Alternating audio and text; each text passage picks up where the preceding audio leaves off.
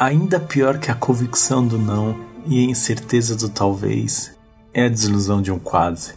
É o quase que me incomoda, que me entristece, que me mata trazendo tudo que poderia ter sido e não foi. Quem quase ganhou ainda joga, quem quase passou ainda estuda, quem quase morreu está vivo. Quem quase amou não amou. Basta pensar nas oportunidades que escaparam pelos dedos, nas chances que se perdem por medo, nas ideias que nunca saíram do papel, por essa maldita mania de viver no outono. Pergunto-me, às vezes, o que nos leva a escolher uma vida morna, ou melhor, não me pergunto, contesto. A resposta eu sei de cor, está estampada na distância e frieza dos sorrisos, nas frouxidão dos abraços, na indiferença dos bons dias, quase que sussurrados. Sobra covardia e falta coragem até para ser feliz. A paixão queima, o amor enlouquece, o desejo trai. Talvez esse fosse bons motivos para decidir entre alegria e a dor, sentir o nada, mas não são.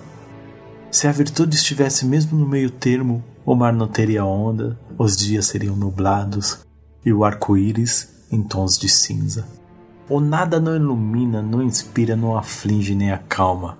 Apenas amplia o vazio que cada um traz dentro de si. Não é que a fé mova montanhas, nem que todas as estrelas estejam ao alcance. Para as coisas que não podem ser mudadas, resta-nos somente paciência.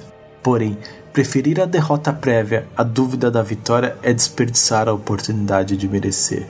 Pros erros, a perdão para os fracassos, chance. Para os amores impossíveis, tempo. De nada adianta cercar um coração vazio ou economizar a alma. Um romance cujo fim é instantâneo e indolor não é um romance.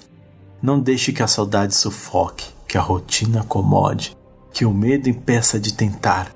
Desconfie do destino e acredite em você. Gaste mais horas realizando que sonhando, fazendo que planejando, vivendo que esperando. Porque, embora quem quase morra esteja vivo, quem quase vive já morreu.